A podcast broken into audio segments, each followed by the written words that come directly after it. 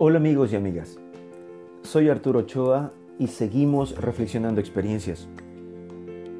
Un tema muy importante es sobre el papel de la mujer en nuestra vida y en la sociedad. Wow, man. Cuenta la historia que cuando estaba siendo creado el hombre, men, luego de varios intentos y repeticiones, el resultado, a imagen y semejanza, estaba listo. Una criatura casi perfecta, con inteligencia y capacidad de decisión. Y lo llamaron men, hombre.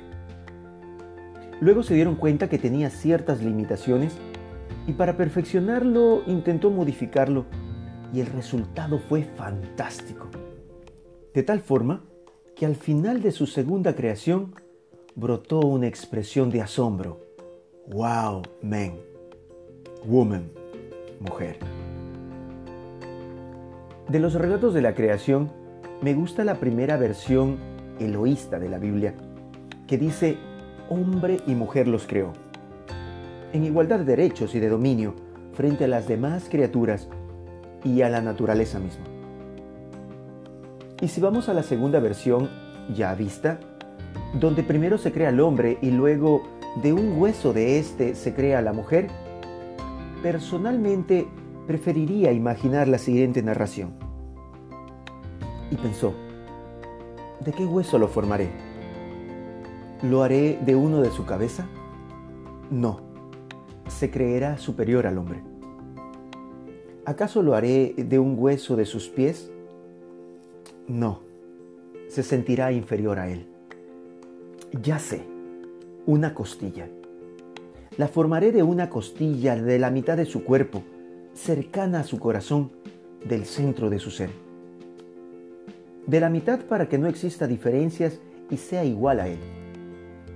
Cercana a su corazón para que sea su compañera y protectora de sus luchas y sentimientos.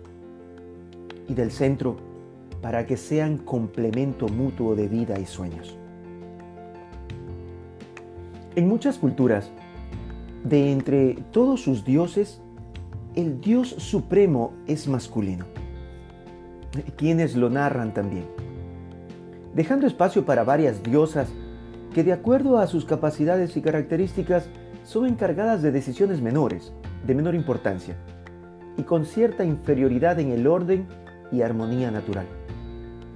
Todo esto, sin duda alguna, porque la misma historia, mitos y leyendas eran escritas y contadas por los mismos hombres. ¿Podemos imaginar cómo sería la historia contada desde lo femenino? En Mozambique, en la zona norte del río Zambeze, en la frontera con Malawi, en mi vivencia con el, pueblo Chewa, pude ser testigo en muchas reuniones comunitarias de discusiones interminables de los dirigentes, líderes, mayores y algunos que solo opinan pero cuando se trata de tomar las decisiones, regresaban sus miradas al grupo de mujeres, que sentadas en el suelo seguían con detalle las discusiones, para su aprobación y correcta resolución. Nada se hacía sin su aprobación. Y eran ellas, las mujeres, las que tomaban la última palabra con sus gestos de aprobación o negación de las mismas. En la Amazonía, Dentro de la mitología del pueblo Achuar, con la que compartí dos años de mi vida, la diosa Nuncui es la creadora de todo en la naturaleza. Nuncui es considerada la diosa de la fertilidad, que luego de dar alimento al pueblo y sintiendo que le exigían más y más productos, se alejó y se introdujo en un bambú, lugar donde se mantiene hasta la actualidad. Lo interesante de esta historia es la estratificación y clasificación social, la división de tareas y responsabilidades de los miembros de la cultura chuar. Hombres dedicados a cazar y a pescar, y mujeres dedicadas a la agricultura y al cuidado de sus hijos. Roles que no se discuten, que son asumidos y respetados y transmitidos en la educación diaria a sus hijos durante el rito de la guayusa. La maternidad es algo natural. No podemos ir en contra de la naturaleza pero no se puede encasillar o reducir a lo femenino, a su manifestación natural de reproducción y a no aceptar sus diferencias y capacidades. En un conocido cuento checo, durante una disputa de dos plebeyos por unas tierras y luego del veredicto de su reina Libouché, el plebeyo perdedor la insulta diciéndole que su cabellera larga esconde un cerebro pequeño. Todo esto para expresar su insatisfacción al estar gobernado por una mujer, pedirle que se case y poder dar al pueblo un rey. Como se dice en portugués, nem oito nem oitenta. Se ha pasado de la segregación de la igualdad y luego a una tendenciosa superioridad. La defensa de las diferencias naturales, de las capacidades inherentes a su naturaleza, la búsqueda de sus propios espacios y de la igualdad de oportunidades ha sido, es y será una lucha constante que pocos la aceptan, pocos la apoyan, pocos la entienden y pocos la defienden. A lo largo de la historia hemos sido testigos de los cambios y las luchas de las mujeres por ser reconocidas socialmente.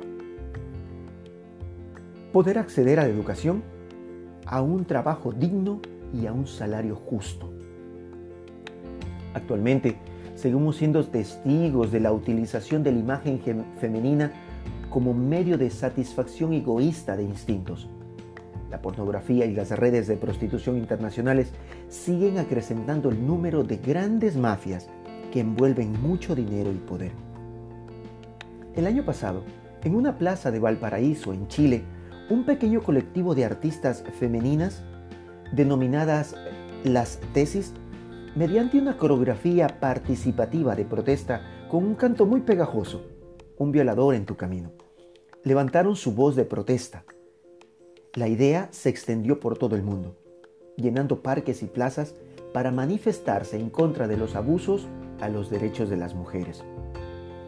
Grupos de mujeres autoconvocadas rechazan la vulnerabilidad de las niñas, adolescentes, jóvenes, estudiantes universitarias, amas de casa, mujeres trabajadoras, novias, amigas, primas, vecinas, hermanas, madres. Todas ellas organizadas rechazan la realidad del abuso de una sociedad que no brinda las garantías de una sana convivencia. Noticias diarias de violaciones y femicidios. ¿Qué se está haciendo mal? ¿Qué pasa por la mente de los que causan este tipo de violencia? ¿Podrán las mujeres llegar a disfrutar con tranquilidad y respeto de sus vidas? ¿Es un problema social que tendrá final? Mi reflexión desde la historia, desde las utopías sociales, desde los derechos universales, desde la misma formación familiar, pasa por un aspecto educativo de valores y principios. Y no quiero entrar en casos particulares de traumas, desórdenes o trastornos psicológicos. En los grupos familiares se ven reflejados actos discriminadores y de violencia. Niños que crecen en medio de agresiones verbales, psicológicas y físicas en contra de las mujeres. Patrones que se aprenden y se repiten. Adolescentes que buscan satisfacer sus instintos producto de sus propios cambios hormonales y ven en sus compañeras mujeres objetos usables adultos que gastan sus pensiones en fantasías sexuales con menores, promoviendo redes de prostitución infantil. La historia del wow man, con admiración y respeto, se ha transformado en gritos desesperados por proteger al ser más perfectamente creado. Aquel ser que nos ha dado parte de su ser, que es co-creadora, repartidora de vida y que ahora grita porque se respeten sus derechos y su dignidad. Quiero dejar por último una frase que me repetía mi padre durante mi adolescencia. Nunca fuerces a una mujer a que esté contigo. Ámala, respétala, conquístala. Palabras de alguien que con su ejemplo ha dejado en mi memoria enseñanzas de vida. Gran lección para este tiempo donde se revela que la violencia hacia la mujer esconde bajeza, incapacidad, mediocridad, egocentrismo y muestra de lo que es capaz la miseria humana. Ni una menos violentada, ni una más abusada. Los saludo a la distancia. Un abrazo fuerte, Arturo.